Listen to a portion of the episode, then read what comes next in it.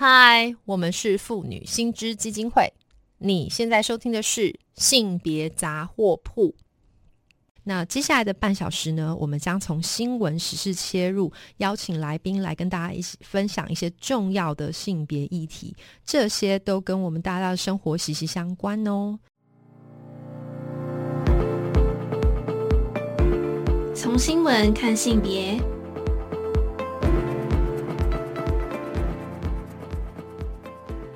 好，那今天呢，我们要讨论的其实是一个最近很火热、正正在立法院发生的事情，就是立法院其实在今年的十二月底三读通过一个新的关于产妇、呃孕妇产检假的修法。好，那目前立法院通过的这个修法呢，是把孕妇的产检假从五天改为七天。那政府会补助让产妇多做一些产检，或是多给两天的产检假。我们当然是呃觉得乐见其成，但是看起来民间团体的诉求是认为，其实孕妇的配偶。那他的伴侣其实也要同样享有七天有薪的生产准备假，但很可惜，就是这个这样子的诉求后，在立法院没有能闯关通过。我们待会可能会再进一步去说明哈。那其实，在倡议的这个过程里面呢，有一个很重要的民间团体，这个民间团体就是叫做生育改革行动联盟。好，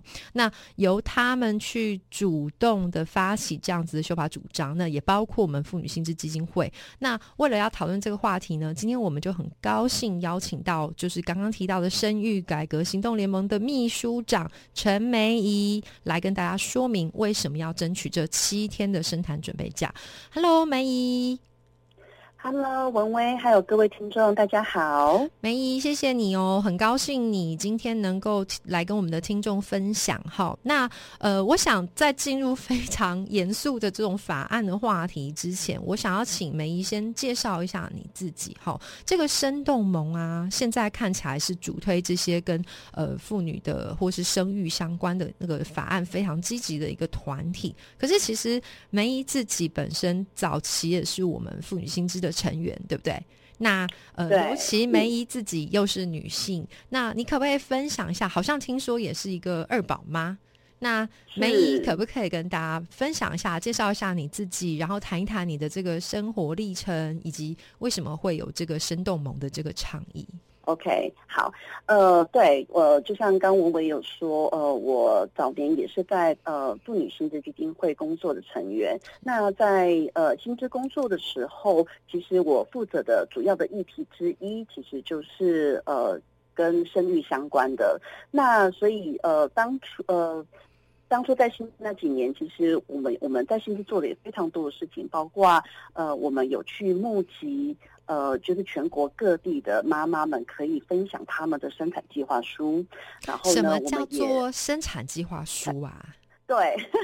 就好像我们，就好像我们念书的时候，我们都有一个读书计划。所以呢，我们认为你对于生产这件事情呢，你应该有要也要有自己的计划，而那个计划书不是说你一定要按部就班的来做，而是那个生产计划书是用来跟你的产检医师或者是你的助产师作为沟通的一个媒介，告诉你的医师说你的需求是什么，然后你希望要怎么生产，还有你的医疗决定会是怎么进行，所以它是一个沟通的工具。所以在呃，在在差不多呃七八年前，其实我们就已经在开始做这件事情了。那除了我们对，除了我们在呃提倡要有一个生产计划书之外，其实我们也找了非常多的呃一般的妈妈来跟我们一起组成一个剧团。那在剧团里面呢，其实我们所要呈现出来的就是我们的台湾的生产其实还是非常的医疗化。什么叫做生产医疗化呢？就是说，一般来讲，呃，在台湾的孕妇普遍来说都会被预先当成是病人，他们会预先的把生产这件事情当做是一个极度危险的一个过程。对，但是呢，但是事实上会真的经历呃非常危险的过程的的这些孕妇，其实并不是占多数。它虽然会是。一个部分，但是那个部分的医疗其实医疗处置我们是没有任何问题的。但是你把大部分属于低风险的这些孕妇都当成病人的时候，其实就会有非常多不必要的介入。我了解，因为嗯，那个待会我们真的可以谈，但是吼，就是主持人在这边就不吐不快一下，因为我自己生产的经验就非常的不舒服，完全可以嗯理解，就是刚刚呃梅姨在谈的这个，就是把产妇当病人，因为就是我是当时就是开始痛，然后反正他也没嗯问我要不要剪会阴嘛，你也知道就一定会剪会阴。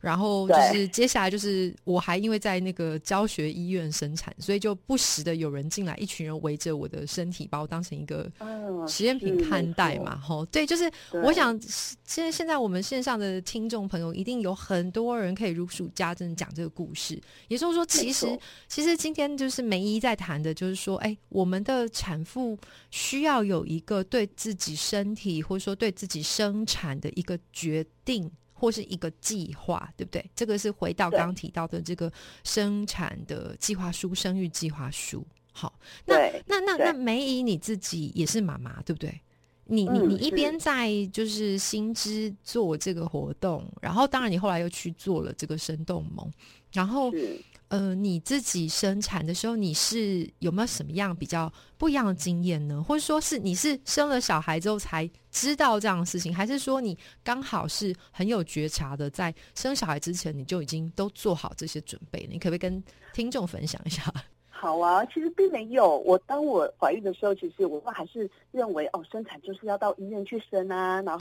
做那些检查，其实都是理所当然的、啊。对那真的，我的我的那个身体自主权的萌芽，真的也是我在进入这个议题的时候，才慢慢发现，哇，原来我们台湾的呃整个生产制度有非常大的问题，而且是。几乎没有任何的改变。所以在二零一四年的时候，嗯我们就有一群呃，就是同样在关心呃孕产的的的这个议题的这些妈妈，她们可能在各各行各业，有一些是呃纪录片工作者，有一些是绘本作家，然后有一个人是一有的就是一般妈妈，或者是长期他在学术里面做做生意研究，这些人我们突然都因为心智在做这个议题之后，重新嗯凝聚在一起，认为这个议题应该要持续有人的来关心它，然后来推动它的改革。所以我们在呃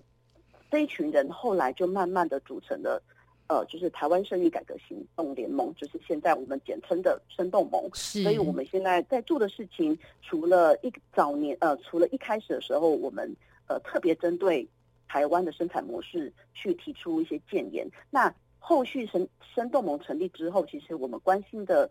的呃的面向又更广了，就包括我们会检视台湾的生育环境，然后立法等等。那我自己呢？在这个过程当中，其实我一开始是非常向往哦，我希望我可以居家生产，因为那时候受到很多那一波温柔生产的影就觉得哦，我我就是好想居家生产，我就是想找助产师，但是结，果我的两胎都是嗨胎位不正，哎呀天哪！你就是刚好运气，就是你就是刚好中奖，是属于那种就是是刚好必须医疗介入的生产。没错，对，正可是 正是因为这个这个关系，我就开始去思索说，其实当你真的要走温柔生产的时候，嗯呃，温柔生产不应该只是居家生产，它不应该等于居家生产。温柔生产一个更大的的的一个的态度，应该是它应该是一个呃，就是产妇。产家啊，产家嗯医师、助产师嗯共同一起合作，来协助这位产妇用她自己的力量去完成生产，或者是做出选择。所以那时候我就想说，好吧，我应该要带着这个态度来去找。那我如果我必须得医疗介入的时候，那怎么样又可以是一个符合呃性别平权，然后能够关照身体自主权的跟。跟关注到呃一个女性的需求，有没有这样子的一个方式？后来我嗯的确也实践了，就是我真的去花了非常多的时间去跟去找到他非常认同。呃，生产应该是一个自然的的一个过程，除非你有嗯非常需要才必须要做医疗介入的这样的妇产科医师。后来呢，他呃同意让呃助产师跟我的伴侣在开刀房里面就是嗯一起参与这个生产过程。嗯，然后在过程当中，其实他跟我讨论了非常多，就是什么时候该做什么事情，然后什么时候我们就不要做。就整个过程当中，虽然他非常的医疗，但是我可以充分感受到是有一个团队在协助我做出选择，而且是支持我的选择。那我举一个呃、嗯。一个一个我自己觉得非常棒的经验是，是。我想，如果有经历过剖腹产的产妇，应该都可以过去应该都知道说，她通常都是自己一个人冰冰冷冷的躺在啊，产产台上面，然后旁边没有任何她认识的人，也没有人跟她解释现在发生什么没事情，然后应该要做什么事情。对，那刚刚好，我的真的就是我那时候呃开在开刀房的时候，我的伴侣就坐到我的旁边，那我的嗯旁边还有个助产师，是那助产师他做了一个非常重要的工作是，他在医生动的使用的任何一种器具，或在做的嗯每一个程序的时候，他嗯都有告诉我，我现在听到的声音是什么呢？现在医生要是要帮你做什么呢？然后他为什么要这么做的理由是什么？所以在那个过程当中，即便我看不到，对对对但，是我非常清楚知道，现在每一个医疗过程其实都在协助我完成这个生产，然后再加上我的伴侣在旁边，嗯所以我真的没有觉得我是孤单，或是我觉得在那个那个产房里面是非常冰冷的。哎呀，所以刚刚这个梅姨一讲这件事哈，我整个那个在嗯产房里面的那个冰冷的感觉又冒出来哈，就说嗯对，确实就是如同那个梅姨说的，我们。生产的时候，其实就算不是剖腹产，原则上就是说，你对于接下来要做什么，好像你就是一直在听从医疗的指示，然后你也不知道接下来发生什么事了，对不对？然后你就是只知道说我要努力的把小孩生下来，但是那个当下我要用力，然后我很害怕，但害怕这件事情是不可以出现的。对。对，因为你你当时有任务嘛，可是其实事后再回想，我们说就是有这个创伤症候群，哎，我自己是蛮严重，就是说那个创伤，嗯。就是说才发现说，哎、其实这个过程你是感觉孤单又受伤的，对不对？对对，那但是因为梅姨的经验也提供一个蛮有趣，就是说，哎，她刚刚提到几个重点，第一个是我们是不是有机会可以至少在医疗的过程当中，对于每个步骤都有一些认识，而不是说很惊慌的只能接受、被动的接受嘛，哈。那第二块更重要是刚刚提到很重要是伴侣在身边，对不对？嗯，就不是好像一个很个人的事情。那其实对我要把这个议题稍微拉回来一点，因为生动盟早期是先推这个跟就是更像人的、更温柔的医疗的一个合并式的生产之外，最近其实在推的这个案子哦，就是关于这个陪产，好，或者是说那个准备生产这个过程，也好像是蛮着重有这个伴侣的介入，对不对？对，没错。嗯其实生动盟在二零一七年的时候，首先提出了呃陪产假、陪产检假的这一个诉求，在我们是二七年就提出来了。但是在我们这近一两年的时候，我们认为呃伴侣的陪伴不应该只有去陪产而已，因为整个。从备孕到生产的这个历程，其实它是一个很长，就是你从怀孕到生产有九个月，嗯，那这个九个月里面，其实它除了产检之外，其实它还有非常多的事情需要去完成，是跟你的伴侣共同去完成的。对，所以，那那再加上这一两年，我们还是发现了，呃，虽然呃我们的卫福部把呃把就是说把呃孕妇的产检假从五天提高到呃从产检从十次提升到十四次，对。因，此呢，它的假就因此从五天提升到七天。对，那我们就在想说，OK，你你因为配合你的产检的呃补助，所以你也把你的假期给了出来，但是我们却发现，OK，孕妇有了五天呃七天的陪的的产检假，那伴侣呢？他为什么在这个过程里面他什么都没有？可是这个伴侣难道他在整个怀孕的过程当中，他什么事都不用做吗？其实也没有啊，因为他要做的事情非常非常的多，包括这个伴侣他到底他产前到底需要做哪些事情呢？例如说这个爸爸他需要做哪些事情？嗯，第一个，他可能要去陪他的太太，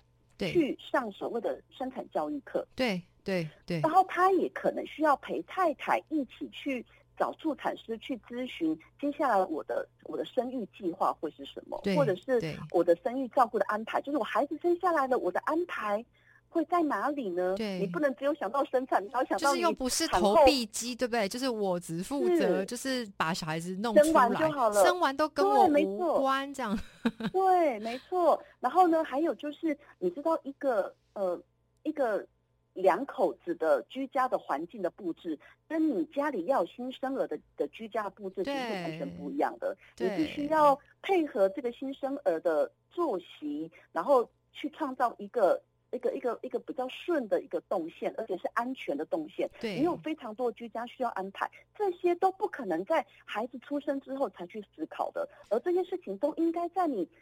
宝宝还没生出来之前，就要一起跟你的伴侣做准备的。其实说个笑话，就是照刚刚嗯就是梅姨这个说法，就是其实这样子的安排固然是不错啦，让女生有多一点假去产检，但是她其实就是在讲一件事，就是说，哎，生产是你的事嘛，对不对？跟这个伴侣一点关系也没有，就是说，哎，他还是继续过着他就是朝九晚五的社畜生活，一直到这个小孩砰、忽然冒出来，然后哈，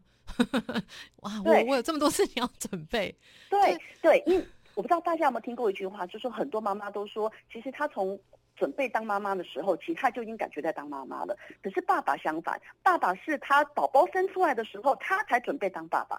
对，我想这个其实蛮有趣。其实我要反过来说，我们好像也不是责备男性吼，因为我最近其实有听过比较越来越多平权的男性，他们其实反过来抱怨是说，哈哈，我也好想参与。可是我现在却被卡住了。第一，肚子不是是我背，我很想要自己背肚子啊，我也很想参与这个过程啊。但是为什么见鬼了，我都无法，对不对？是啊，没错没错。我觉得当政府不给予伴侣同等的生产准备假，其实是剥夺了想要积极育儿跟参与育儿的这些伴侣跟爸爸的权益。是，没错。对，对所以我觉得这个这个完全是不符合性别平权的一个政策。是，所以听起来就是它有一个双面性嘛，一个就是说让那个本来就不平权的人更不平权，然后另外一个是说让很想平权的人也没得平权，对不对？是，对，是，那所以好，所以讲回来，其实整个我们这一次就是说看起来在推动的比较可惜没有闯关成功嘛，哈，就是说嗯，嗯，看起来就是这个诉求，它暂时没有获得一定的这个这个这个这个东西。虽然我们刚刚知道说，好像哎，可是好像媒体一面倒的，好像都觉得不错嘛。好，就是说，嗯，现在这个新的刚刚通过这个修法改成七天，那那那那那，其实好像乡民们好像也会对于就是我们推动这件事情有一些有一些 维持，对不对？那你怎么看，嗯或者说你会怎么回应他们？我觉得现在呃，我们刚通过的法律就是让伴侣有两所谓的两天的陪产检假。我觉得当然它是在进步上面，我不跟你说，他真的进步了一小步。但是我觉得他在他对于性别平权的这个理念上面，我觉得还差了一大步。那主要的呃，我觉得主要的原因是在于，我们认为，如果你要让父亲能够提前的参与育儿这件事情，绝对不可能只是沦为口号，因为他在整个过程当中，他真的需要花非常多的时间投入在里面，他才有办法去。呃，去做好一些准备。我们在二零一七年曾经做过一个一个小规模的访问，就问爸爸说：“哎，请问一下你在产房的时候，你都在做什么？”嗯，然后呢，我们就看到很多爸爸很多很有趣的的回答，就说哦发呆啊，然后不然就是划手机啊，打电动啊，然后对放空，因为他们不知道做什么。对，所以我们我们我们认为，你那个七天的有薪的呃，就是的生产准备假里面，其实你是可以好好的陪你的伴侣去上一个比较完整的一个生产教育课，他会他会协助爸爸们如何在待产或是备孕的过程当中，如何去分担家务，或者是呃去呃去陪伴你的你的伴侣去完成这个生产，其实都是在。都是都是你可以利用生产准备假这个过程里面去做好准备的。所以，当你没有给这个假期的时候，其实你又要求爸爸要参与育儿，其实你反而是陷这些想要积极育儿的爸爸与不义，因为你又希望他做，又不给他，就像你要给他马儿跑得好，你又不给他吃马吃，又不给他草吃，你现在是要他怎么样，对不对？是是是，所以我们觉得其实是不够的，你给只给两天是不够的。再来就是我们并不认同，虽然二零一七年我们提出来的是呃陪产检假，但是我们从二零二零到二零二一年的时候，其实我们就认为它应该是要叫做生产准备假。哦，可不可以请梅姨说这两个的核心差异是什么？就是就是说陪产跟生产准备对。没错，就是二零一七年我们提出来是陪产检假的时候，是因为我们认为过去伴爸爸伴侣是几乎什么都没有，我们认为他应该要有机会可以陪他的伴侣去做产检。但是这一两年呢，我们发现一件事情，就是我们发现台湾的产检其实还是非常的以疾病为导向。对，他通常都在检查你到底宝宝是不是健康，就是量一下头围啊，看一下肚大小啊，估一下重量啊，然后量一下妈妈的心跳啊、血糖啊，看看他有没有过胖啊，对不对？然后就给这样的医嘱，你不可以吃甜的喽，下然后下孕妇对，对，没错。但是呢，其实有做呃产检的的这样呃研究的学者，他们其实发现，其实这个产检的过程，其实并没有让妈妈们。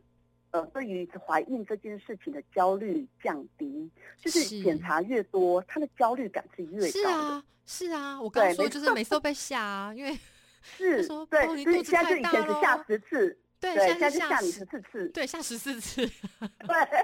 对，所以我们认为，其实你要照顾孕产妇的身心，不是只有产检。我觉得，如果你要让呃，产妇的焦虑感降低，其实还有一个非常重要，就是咨询跟陪力。是，所谓的咨询，就是说，当你除了你的身体的变化之外，其实你还有非常多的心理压力，跟一些你觉得你的一些身心的变化是没有办法透过产检来去消解的。那这个时候，如果你有一个机会，可以用这样子的假去做。例如说去做孕产的的的呃，去参加孕产支持团体，或者是去跟专业人士，例如说助产师去做一些咨询，或者是你就是好好的花那课去好好的了解你的身体的每一个变化，其实都是有原因的，而且某一些医疗的介入可能并不是呃那么必要，或者是它的准确度没那么高，或者是它对你来讲它是没有什么太大意义的。这些东西如果它可以透过上课，透过培力，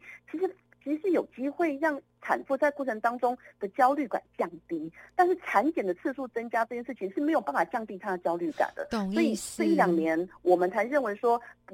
这个假不应该只是用来产检，而是用来做更多的准备。这样子的话，孕产妇在过程当中，她才不会一直被恐吓啦，你吃太多啦，宝宝太胖啊，然后你要做很多的什么 DNA 的检测啦，什么基因检测这些东西，其实。都还是只是建构在宝宝的还有医学或是那种病理化这个生产的一个方式。是是，我们都只产检了宝宝，但是我们没有照顾到妈妈。是是是，所以大白话其实就是梅姨想要分享是说，其实就很像刚刚一开始梅姨就提到的，跟我们写功课要做一个规划一样，生产是这么大的事情，怎么可以就只有很单向的，就是说宝宝。生出来就好了。其实这中间有非常非常多要规划，也就是所谓的那个生产准备价这样子的概念嘛，吼。对，那那其实就是最后，因为我们时间不多，呃，因为梅呃，我记得你其实，在这一波就是这个生产准备下没有能够成功推动的时候，你有一个在那之前，你好像就有一个投书哈，主要是在谈国外。的一些经验，那你可不可以分享一下？就很快速的帮我们整理一下。哎，目前你刚刚讲的这一套东西，它不是凭空掉下来的嘛？吼，对不对？其实在很多国家早就做了。你可不可以简单分享一下他们都怎么做呢？嗯。